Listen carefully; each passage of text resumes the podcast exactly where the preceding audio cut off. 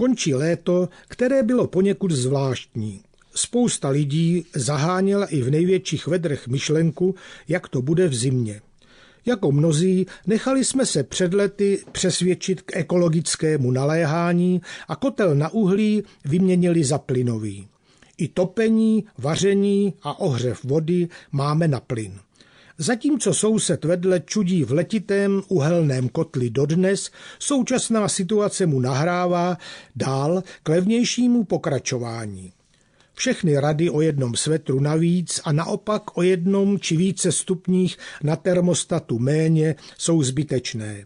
Cenový tobogán u plynu i elektřiny znal jen cestu vzhůru.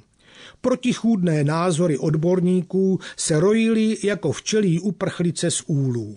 Nejčastější zprávou v médiích byla v létě informace, co se zase zdražilo a kde budeme platit víc. Pocítil jsem to i na našem půlročním vyúčtování za plyn. Ačkoliv jsem za prvních 6 měsíců ušetřil téměř 7 000, navzdory tomu přeplatku mi zvýšili zálohy na další období o pořádnou sumu. Protože jsem měl dojem, že se náš dodavatel plynu stává spořitelnou, kam ukládáme finance navíc, určil jsem si výši záloh sám. Samozřejmě i s rizikem, že místo přeplatku mohu i doplácet. Na nesmyslně astronomické výše cen plynu a elektřiny je krátká i Evropská unie.